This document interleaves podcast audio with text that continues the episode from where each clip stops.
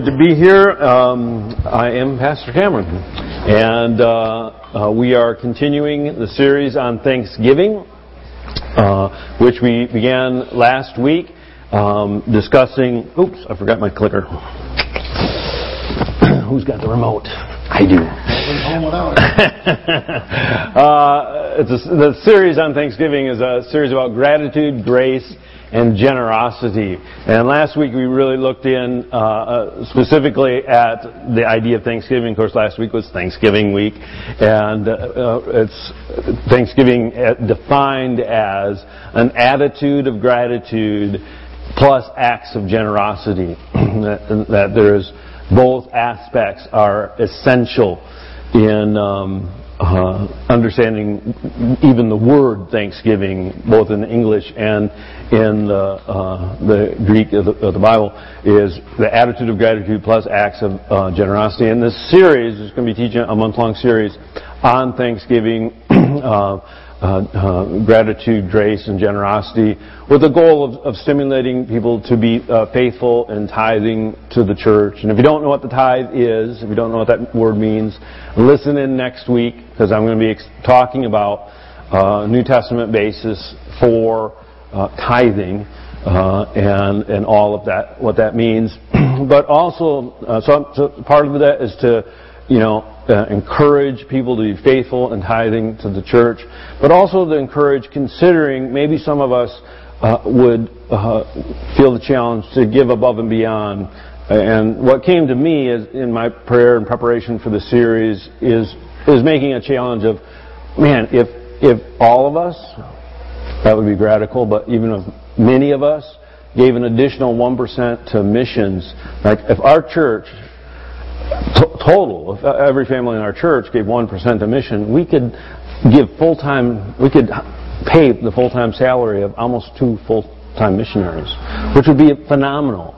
Missionaries spend uh, at least a third or more of their time just raising funds. And if we could call like the Tim and Samantha Gordon in, in China and say, hey, guess what? This year we're just going to cover your salary. You know, it would it would be such a relief for them. And so together we could do something awesome. And then the same thing with alms is, is that and, and we're alms is giving to the poor, and we're all called to do that as as individuals, but this is like a group challenge, uh, a group on. There we go, right? a church on. Uh, that hey, let's do something and uh, see what we could do uh, as as a group. so this week we're talking about uh, koinonia, which is a, a, Greek word that's translated fellowship, and how it relates to uh, financial giving. And it comes from the, the, primary use of the word begins, uh, it's used all through the New Testament, but one of the key verses is Acts 2.42. It says, They continued steadfastly in the apostles' doctrine and fellowship in the breaking of bread and in prayers. And this is just, uh, just one of the most important verses in the New Testament. It is a one verse definition of what the church is. It's God's definition of the New Testament church. And so it was describing the practice of the early church, but it, it, it is a, it is not, it is more than that. It is the basis for everything the church has been, is, and is to be, uh, you know, in, in its entire history. Uh, so these these things constitute the definition of what is a church. Uh, so I preach about this verse forever, but it was four things. It was, uh, you know, they, they continued in the apostles' doctrine, which is teaching scripture and all that. Uh, fellowship, which is the word koinonia, and that's what we're going to focus in on uh, today. And breaking of bread, which is both uh, a reference to communion, but also meals together and hospitality, and in prayer. So it's one of the it's one of the basics of church life. And we translate the word fellowship, but the meaning is bigger than just fellowship. Or, or actually, the meaning of fellowship is, is bigger and more involved than what most uh, Christians think it is, and certainly practice it is. So we're going to go into the definition and the meaning of what uh, is meant by this term koinonia.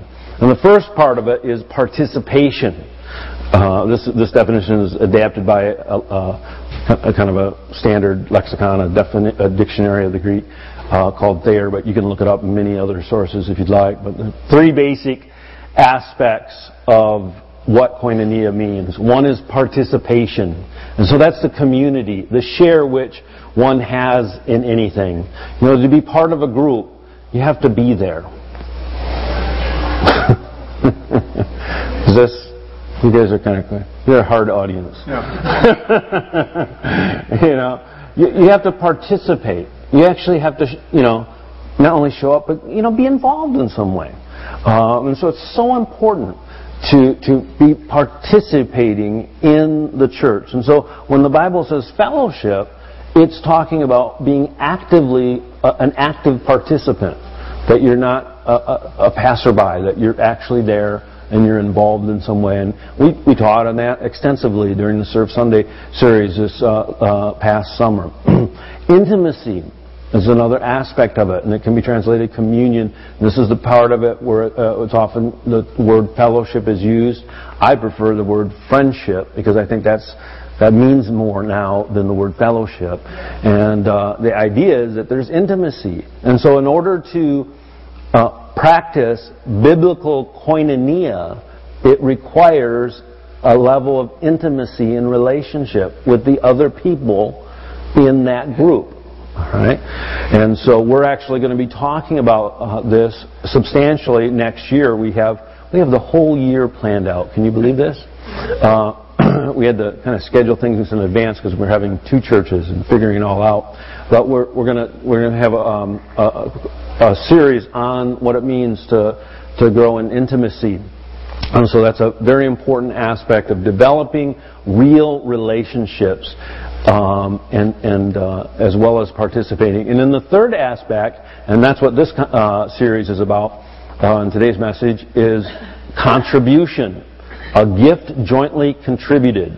Right? So that's, that's literally like a dictionary definition of koinonia. Part of it is a gift jointly contributed. So if we all said, "Hey, let's let's uh, let's all take up a, a, an offering to to uh, to bless uh, you know someone in the church," you guys did this a few years ago. You all took up an offering and, and put new windows in my house. My word, it was a phenomenal. Every day, I'm thankful for it.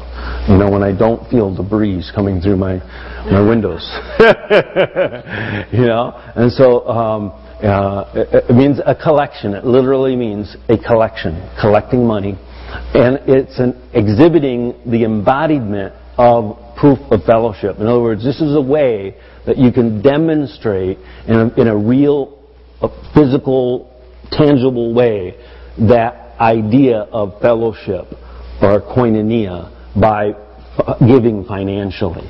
And so, uh, biblical fellowship is a combination of all three elements. If you lack any of the elements, you don't have biblical fellowship. Right. So if you if you if you participate, um, but you don't have intimacy, you're not going to benefit from the idea of, of, of koinonia. You're not going to get the full benefit out of it. Uh, if you maybe you, you, you uh, um, maybe you uh, are, have intimate friendships, but you're not giving financially. You're not going to get the full benefit. Uh, there's a lot of benefits that uh, uh, come from living in koinonia, and you're only living a third or two thirds of it. Or there's some people that literally figure that they can just write a check, and that's enough. They don't need to participate. You know, I'll give a good offering. I don't need to do. I don't need to help in Sunday school. You know, and they're robbing themselves as well as the church of the fullness of the fellowship that God is calling us to. Because biblically, the idea of fellowship uh, is all three. It's participating, being part of the group, having something to give, being a partaker. It is intimacy and developing in relationship, and it's contributing, uh, bringing financial uh, support uh, or material support to uh, the needs of the group. Um, and so that's what we're going to be. I'm going to be focusing on that aspect of it because that's what this series is about. But all three are equal. um, giving should be practiced where you experience the other aspects of koinonia. All right? And so, in order for it to be koinonia, it needs to be, because koinonia is, is defined by all three of these things together, then you should give where you experience intimate relationships and you are participating. And that's biblical fellowship. Now, giving to other needs is fine. And God commends that and commands it in some, certain places. And it's great to give to the charitable giving to whatever needs put on your heart. But if, if you're doing that and not giving to the local church, then you're just, you're not, you're not practicing koinonia. You know, uh, because that's the definition of the word. All right, uh, and God commands us to do both. Uh, that we are to uh, that uh, as well as to uh, give to needs outside of, you know, our immediate community. We're to meet the needs in our, in our surrounding community and, and, needs throughout the world. And I hope we all do that. I encourage us to do that. And as a church, we do that as well. Someone once told me that a co-worker told them uh, that heard them that they were going to give money to the church. Like he said something at work, like, "Oh, I forgot the tithe last week" or something like that. And the coworker said, "You'd have to be a blanking idiot to give money to church." And uh, that made me laugh. you know, I thought it was completely honest. If someone, think about it, if someone doesn't believe in God, uh, you know, then they're not going to give money to God. That makes sense, doesn't it? That's logical. All right? So if there's no faith, there's no giving. That is a logical conclusion. Well, there's, there's, there's a thing with a little equal sign. You can flip it around. All right? That's just simple logic. So if no faith equals no giving, then no giving equals no faith. You know? And, you know, and in one sense, some of you may not give financially. I don't know. I don't look at the personal record, financial records of, of you. I have access to it occasionally. Uh, there's need for me to look up for a particular reason, but I don't. I don't track your guys' giving. Other people do that. We have a computer system that does that. But it should be a challenge because there is a direct correlation. and uh, I don't like preaching about money. I don't do it very often. I did it last year. I'm doing it this year. I'm not going to do it as far as I know next year. But it is important because God cares. Uh, uh, you know, uh, uh, when you talk about money, people get funny. Right? You start talking about money, sometimes it, it, stirs up issues in people's hearts. Well, God cares about your heart, and so God talks about money, and so I, am required to do so from time to time. So let's look at a scripture where, where this word koinonia is used in this context specifically. We're going to look at 2 Corinthians chapter 8, 1 through 6. Moreover, brethren, we make known to you the grace of God bestowed on the churches of Macedonia, that in, in a great trial, of affliction, uh, the abundance of their joy and their deep poverty abounded in the riches of their liberality. For I bear witness that according to their, their ability, yes, and beyond their ability, they were freely willing, imploring us with much urgency that we would receive the gift and the fellowship of the ministering to the saints. And not only as we had hoped, but they first gave themselves to the Lord and then to us by the will of God. And so we urge Titus that as he had begun, so he would also complete this grace in you as well. Okay, most of you know that the Bible is, is mostly stories. Only in a few places in Scripture is the Bible a um, like a, a, tract or a, a, an, a, written article explaining something. Almost all of the Bible, uh, the truths God communicates His truths in narratives, in stories, and there's a reason. It's because that's how we best learn. Okay, and it's by the examples of others that we learn. And so from these stories, we can extract principles and understanding that's actually more accurate than if it just gave a list of, of, uh, instructions. and so what we have here and what we find most in Scripture is this story unfolding of the early church. And Paul is writing to uh, the church in Corinth about a collection that he's taking for the church in Jerusalem. uh, Corinth is, is part of Greece, and he's actually writing to the Corinth, Corinthians, uh, boasting about the Macedonians. And so the, he was talking about the Macedonians that they were they had given beyond uh, uh, Paul's expectation. They were so liberal, even though they were suffering poverty. And so he used that as an example to kind of stir up the uh, Corinthian church concerning this special collection that uh, was being taken to uh, be delivered to the church in Jerusalem because Jerusalem was suffering a famine. And uh, for two reasons, the, there was a famine, and Christians in uh, Israel were um, um, persecuted because they were considered um, her- heretical because they had turned away from Ju- Juda- Judaism, and so many of them were being persecuted, and so they couldn't get jobs and stuff like that was was happening. Plus, the whole region was just under famine, and so Paul had taken it upon himself to do this special collection of all these churches that he had started to take a big gift back to the, the mother church in Jerusalem. And he actually did this. uh, uh, so the principles that are written in this uh, uh, portion of Scripture apply to special offerings, but the principles actually apply to all New Testament giving. So from this story, we can learn principles concerning financial giving in the church. Does that make sense? And so what we find as an example is these Macedonians were begging them with much, uh, with much urging for the favor of participating in the support of the, saint, uh, of the saints. and the word participation there is koinonia. All right? So they were, they were, actually, wow, these Macedonians really latched on to this aspect of koinonia. And that they wanted to give uh, above and beyond.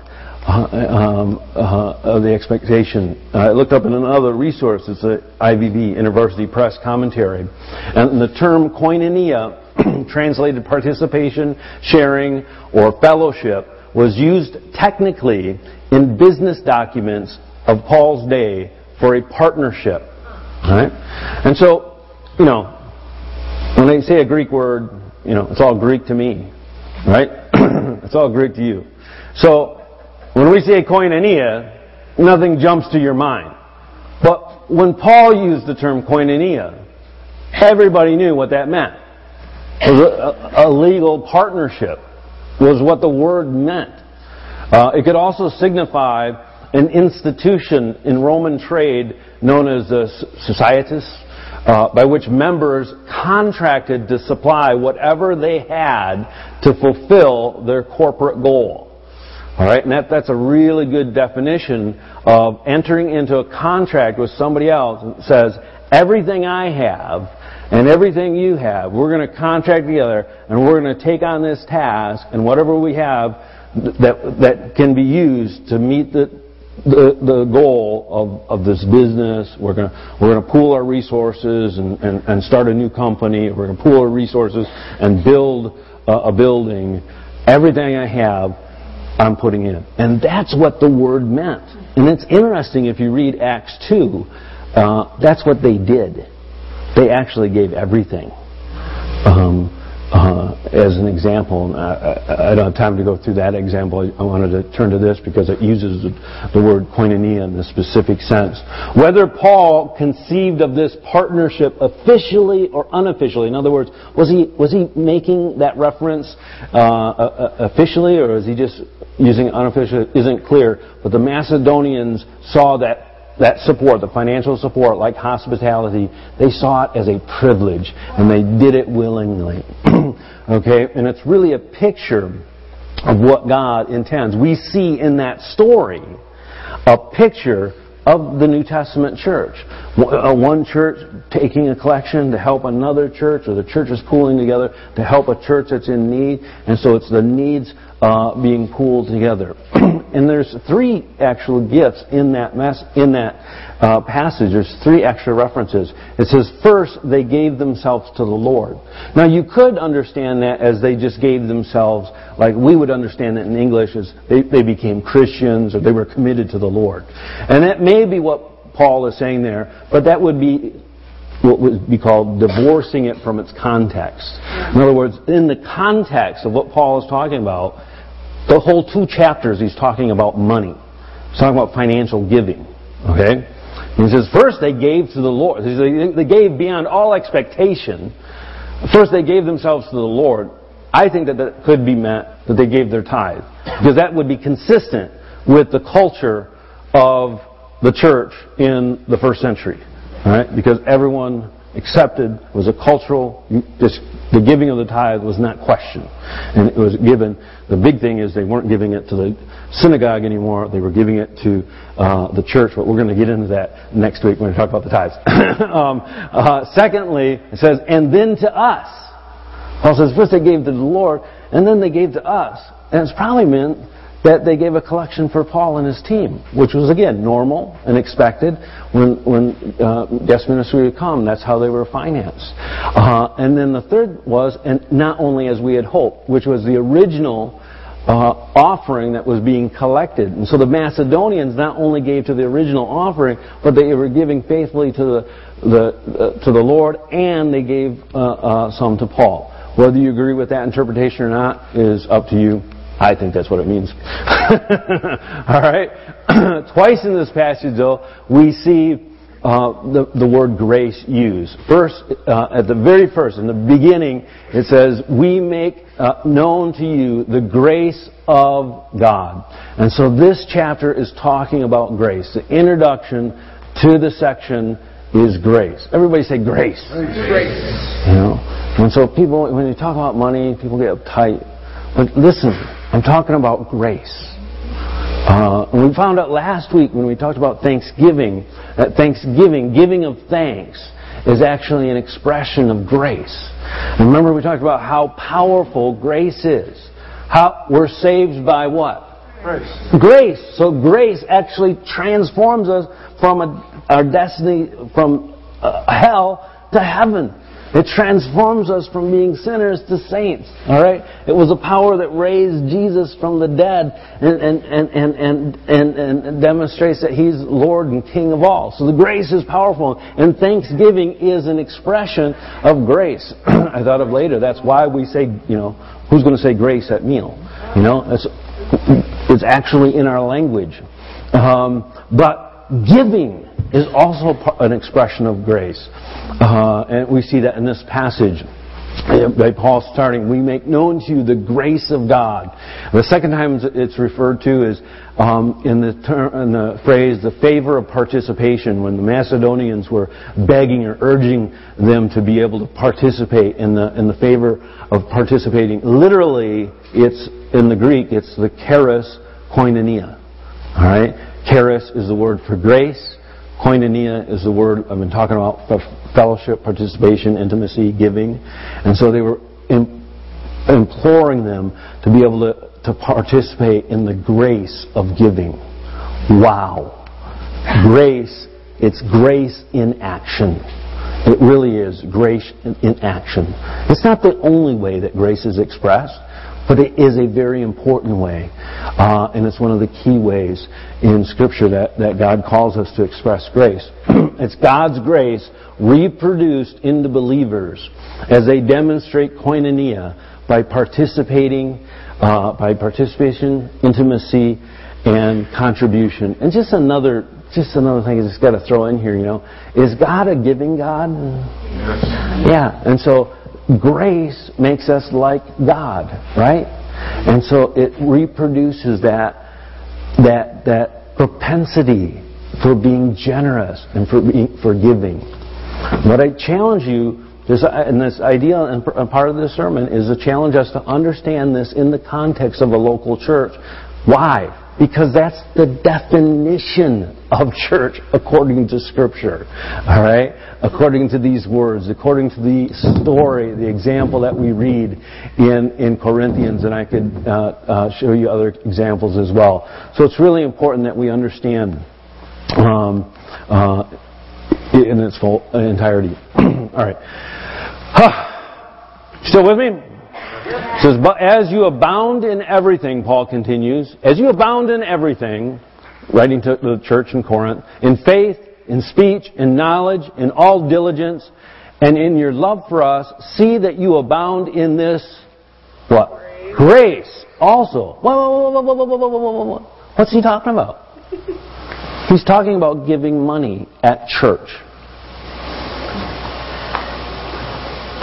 And he calls it, use my laser pointer, grace.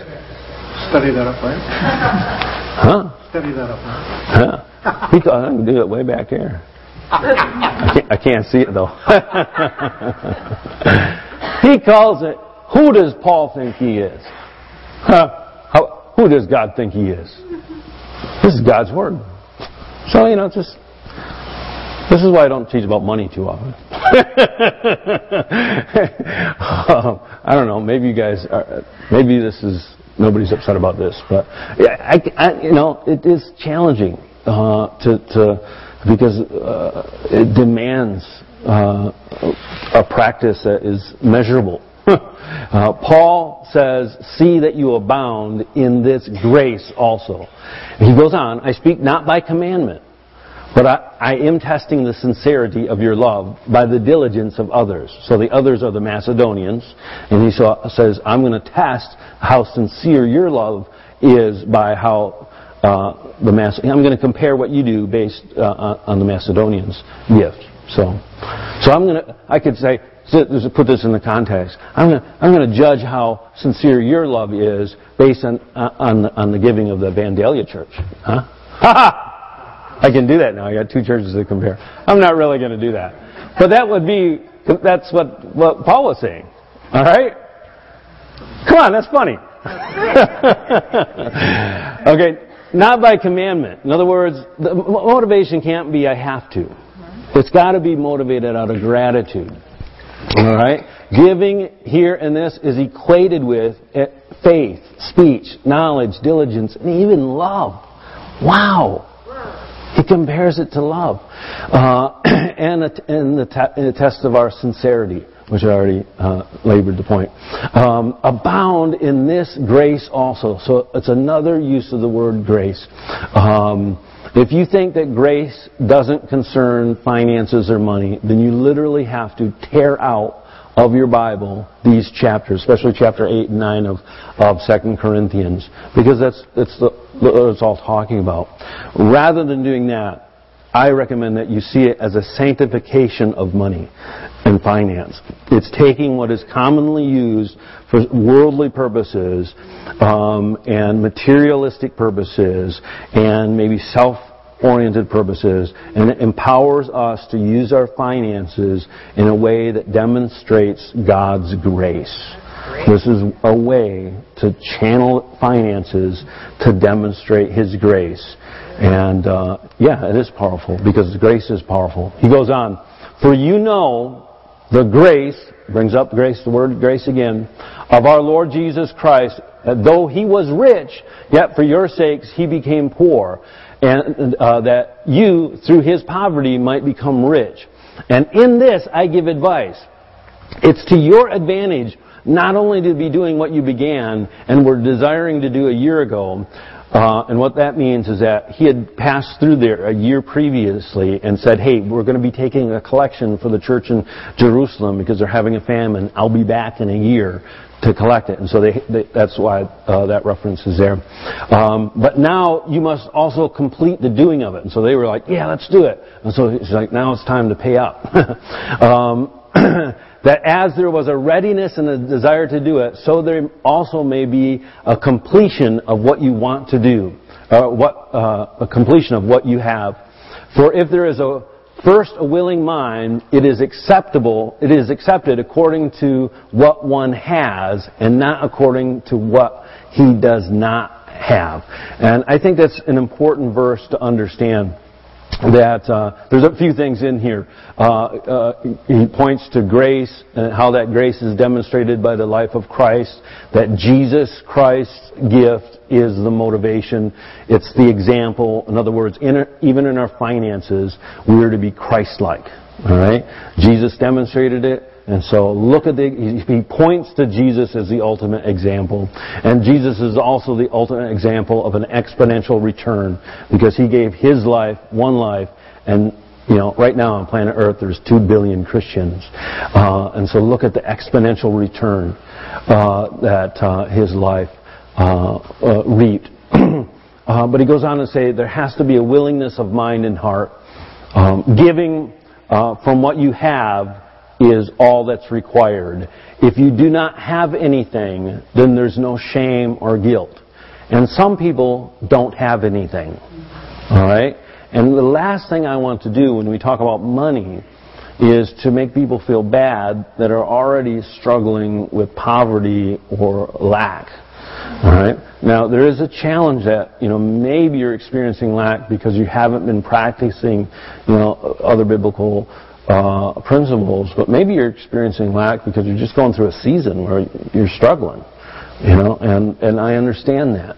And often I use this this reference to people come to me and maybe they had either never believed in tithing or giving to the church or they believed it but they just didn't do it or they didn't uh, for whatever reason and they get a revelation that wow this is really what God calls me and there's so much blessing uh, uh, uh, uh associated with and they go what, what am I supposed to do I haven't tithed for the last you know 10 years you know it'd be you know thousands of dollars and I'll say, well, do you have that money? No, I, it's not like I, they had it in a bank account. They spent it. I said, well, you, you can't give what you don't have. So you're, the, here's a biblical basis. You're free. What God wants you to do is start now. Does that make sense? Yeah. All right. And, and if you don't have anything, and that's where giving proportionately is just this brilliant thing that God thought up. You give proportionately, and He'll return exp- exponentially. All right, so he goes on. I do not mean that others should be eased and you burdened, but by an equality, that now, uh, at this time, your abundance may supply their lack, and that their abundance may, um, that their abundance also may supply your lack, that there may be equality. As it is written, he who gathered much had nothing left over, and he who gathered little had no lack. So there's a couple things in this passage. It's a great example of koinonia in that when uh, one has a lack, someone else provides for that lacking. But there may come a time when you have a lack, when you have a need, and they can provide for you. And so that's what living in community is all about. And it's worked out in a local church as well as in, you know, in, in, the larger church, and this was an example in the larger church. But then he quotes to a very interesting verse. He quotes to this verse of the Old Testament that was talking about the gathering of manna. All right? And so he directly compares New Testament giving collections taking at church meetings with gathering of manna in the Old Testament. And we know, okay, so this is a biblical reference point that manna in the Old Testament is, we can learn about giving in the New Testament because the New Testament teaches us that that pictures, that was a picture to teach us about New Testament giving. And that the, the life of God's covenant people was sustained through the collection of manna. Right? Mm-hmm. And in the same way, the church now is sustained through collections. Alright? And that the needs of everyone is met when everybody gives their share. And he talks about, you know, uh, that particular verse is that people would go out and it didn't matter how much they gathered, when they got back in the camp, they poured out their basket, it was all the same. Everybody had the same amount. And that, that miracle continued for 40 years while they, they, they wandered through the wilderness. Well, the same miracle is happening as the church is faithful in giving, as each individual gives their share, the needs of the whole church is met. And that's, that's the only way uh, a church's uh, financial needs are met is by, by your giving. Whether it be special offerings, gift offerings for uh, guest speakers or just the offerings that uh, supply the needs of this congregation. Okay, we're almost done. I'm going to uh, jump ahead a few verses to the next chapter, 9.5. You still with me? Yeah. All right? Some, some, some people are yawning. I need to talk louder. All right. All right. 2 Corinthians 9 5. Therefore I thought necessary to exhort the brethren to go to you ahead of time and prepare your generous gift beforehand, which you had previously promised, that it may be ready as a matter of generosity and not as grudging obligation. Again, this is about a special offering, but the principles we can learn apply to all uh, giving, and the principle here is that it's a heart issue. Uh, uh it needs to come out of uh, generosity and not grudging obligation. If you're giving out of grudging obligation, keep your money. It won't do you any good, and it won't do us any good. Alright? Because it's not koinonia. It's, it's obligation. It just doesn't work. Alright? So there, uh, it's a heart issue. It has to do with the heart. He says, but I say this, he who sows sparingly will also reap sparingly, and he who sows bountifully will also reap bountifully. And so God, all through Scripture, isn't shy about telling us that uh, by giving financially, we actually will get a, a benefit. You know, you say, well, that doesn't sound like the right motivation. Well, it shouldn't be the motivation. The motivation needs to be gratitude. But there's just a truth that as you give generously, you're going to reap generously. All right? Giving is to be proportional. Uh, we give a proportion of what we receive, but the return is exponential. And I did some research. Six pounds of wheat seed will can produce 50 pounds of grain. You know, or uh, you know this. There's I use this example in first first service. What's the difference between these two snacks? This is from the Farmhouse Bakery, by the way, Vandalia. Does that look good? Yeah. Handmade. All right. Uh, which one would you rather have? How many want the apple? How many want the donut? How many want both? we'll have a fight over it. One big difference about this. In this is the is the uh, potential, prudential, is the potential to produce how many apples? Unlimited. Unlimited. Unlimited. This is the difference between when man makes something and when God makes something. And you can still eat it. You eat it, and the part you don't eat can make more apples, unlimited apples. And that's, that's a picture of, uh, and and Paul and God in Scripture says this about giving money at church. All right? Now that applies also to giving money outside of church and doing charitable goods and, and meeting the needs of the poor, and that's another whole sermon. Uh, but this is the context of what he's talking about here. Says, so let each one gives as he purposes in his heart, not grudgingly or of necessity, for God loves a cheer, cheerful giver. And so what he purposes in your heart. What's the purpose in your heart? And so, in one sense, you can interpret this as uh, this giving, which was a collection for the poor in Jerusalem, you know, just give whatever God puts on your heart. And I think that's a legitimate way. But I think the bigger principle is give according to the purpose that's in your heart. So how you would apply this to all giving in churches, what's your purpose? Alright? What's driving you? Is it to give the minimum? Are you a minimum wage Christian? Are you a minimum tithe Christian? You know?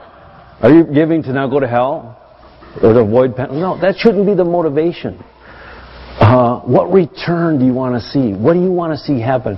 What's your heart motivation? How big can you dream? Alright? Of what God can do by your simple act of faith. And see, you may have, you know, it's when we join together and we each give our part that uh, the church can do big things, all right, when we each share. Um, and the motivation uh, should never be grudgingly. It has to be gratitude. the purpose of to give is that God lives, uh, loves a cheerful giver. I want to put in this last verse. It says, "And God is able to make all grace abound." Wow! He starts out with grace and he ties it up with grace. That He's able to make all grace abound uh, that you always, having all sufficiency in all things, may have an abundance for every good work. So it's an expression of grace, and that expression of grace causes God to pour out even more grace. Amen. Thank you.